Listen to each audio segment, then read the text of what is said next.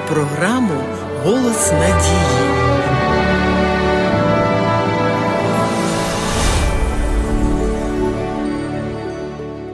Священне Писання однозначно свідчить, що не дарма Ісус, будучи Богом, став людиною. Потрібен був міст між Господом і людьми.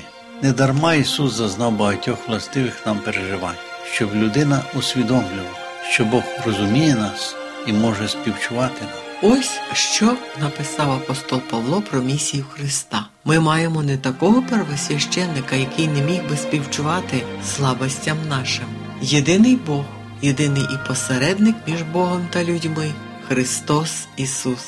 Сьогодні ж багато людей спілкуються з Богом через предмети або інших людей, включаючи навіть померлих. Чи є у Біблії вказівки пророків і апостолів на таке спілкування з Господом? Ні. Навпаки, у священному писанні є безліч текстів, що застерігають від таких дій.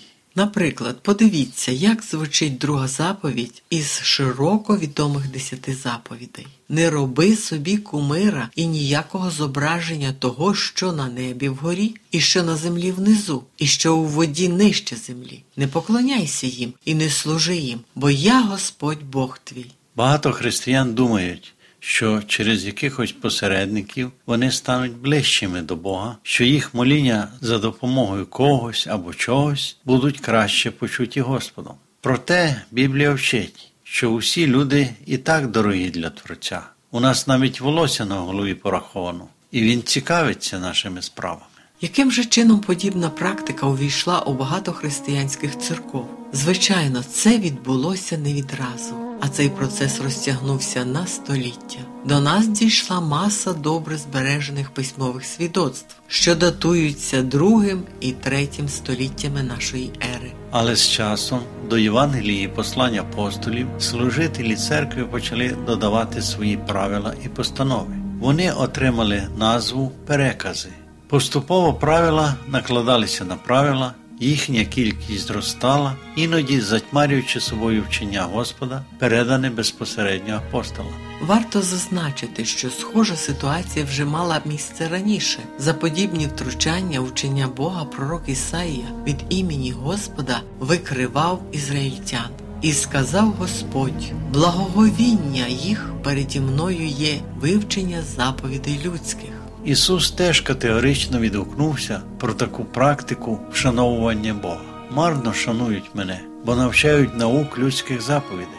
Помилка церкви була в тому, що вона в IV столітті практично зрослася з державою, у якій переважали язичницькі релігії. З благих спонукань церква того часу різними шляхами намагалася заручити до себе усе населення величезної Римської імперії. Для цього держава і церква робили ряд поступок погано, щоб полегшити перехід від ідолопоклонства у християнство.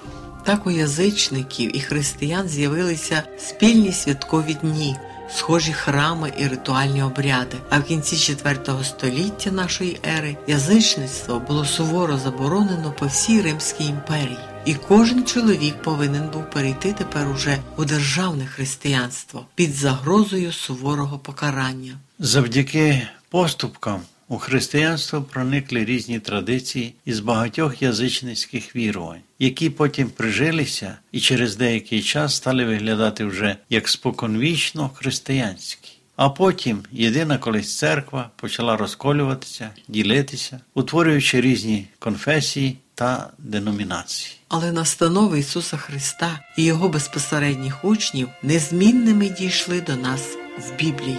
У цьому вченні не було багато чого такого, що практикується сьогодні деякими християнами. Ви хочете довідатися про чисте євангельське вчення Христа і апостолів?